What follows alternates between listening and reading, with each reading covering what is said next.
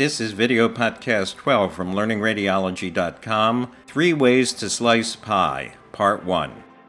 Hello, I'm William Herring from Albert Einstein Medical Center in Philadelphia. There are three diseases which share the acronym PIE. These diseases do not have a common etiology or even similar imaging findings, but they're all known as PI. The diseases are pulmonary interstitial edema, pulmonary interstitial emphysema, and pulmonary infiltrates with eosinophilia. Today we're going to talk about pulmonary interstitial edema as the first slice of the pie. There are two major imaging patterns for congestive heart failure. There is pulmonary interstitial edema, which generally occurs when the left atrial pressure is around 20 millimeters of mercury. And then, as the fluid pours out of the interstitium into the alveoli of the lung, usually at a left atrial pressure of greater than 25 millimeters of mercury, there is pulmonary alveolar edema, which is frequently just referred to as pulmonary edema. We're going to talk about pulmonary interstitial edema and there are four major imaging findings for pulmonary interstitial edema. One, there's thickening of the interlobular septi, Kerley B lines. Two, there is peribronchial cuffing. The wall of the bronchus becomes thicker as it contains more fluid. Three, there is thickening of the fissures due to fluid in either the subpleural space in continuity with the interlobular septi or fluid between the layers of visceral pleura. And four, there are pleural effusions. This is an overview of a patient with pulmonary interstitial edema. As we look at a close up view, we can see that there are Kerley lines, there is a laminar effusion, and we'll get to some of these findings in a moment.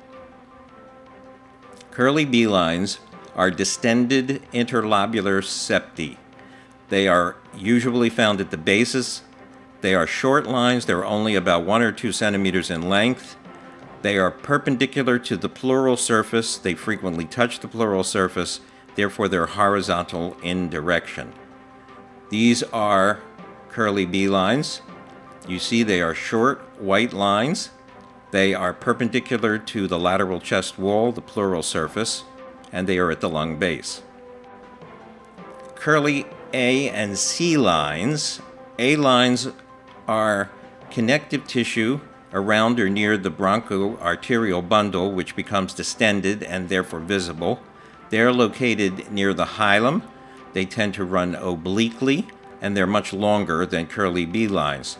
There is some question as to whether Kerley C lines actually exist.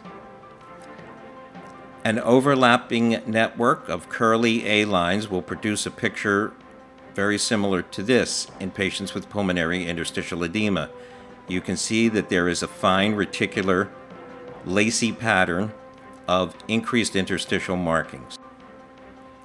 Peribronchial cuffing occurs when interstitial fluid accumulates around the bronchus, leading to thickening of the bronchial wall. When these thickened walls are seen on end, they appear like little donuts. Normally, the bronchial wall is extremely thin and is usually not seen well on a chest radiograph, but when the wall becomes thicker, then they appear in the middle third of the lung as these tiny circles. Now, they don't have to be perfectly round, but they look like you see in this photo, the red arrows pointing to the lucent centers with a white rim around them that represents peribronchial cuffing. Fluid in the fissures collects in the subpleural space usually, which is between the visceral pleura and the lung parenchyma. It could also collect between the layers of visceral pleura. Normally, the fissure will be the thickness of a line that you could draw with a sharpened pencil, and you can see the fissures in a normal individual's chest radiograph. However, when fluid collects in the fissure, the fissure becomes much thicker than the line that you can draw with the point of a sharpened pencil. And you can see this fluid in the major fissure, the minor fissure, accessory fissures, the azygos fissure, any fissure. This is an example of fluid in the fissures. The red arrow is pointing to fluid in the minor fissure, the blue arrow to fluid in the major fissure. These are thicker than the point of a sharpened pencil. And this is an example of the same individual before fluid accumulates in the fissures, where they are visible but very thin, and then after the fluid accumulates, where the fissures are much thicker. Pleural effusions occur commonly with congestive heart failure. Laminar effusions are effusions that collect within and beneath the visceral pleura in the loose connective tissue between the lung and the pleura. This is the same location in which pseudotumors or vanishing tumors collect in some patients with congestive heart failure. This is an example of a laminar effusion.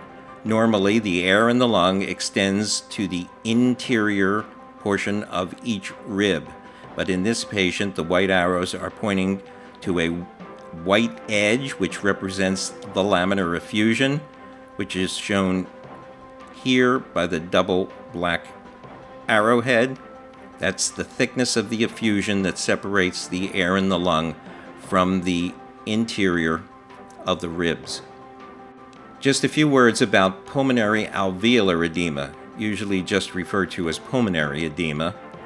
When the fluid in the interstitium spills out into the alveoli, it produces fluffy, indistinct, confluent opacities in the lung, which look quite different from those of pulmonary interstitial edema.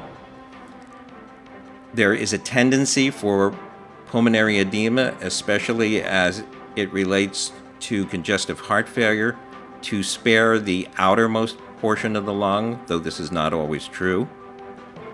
So this is an example of pulmonary alveolar edema.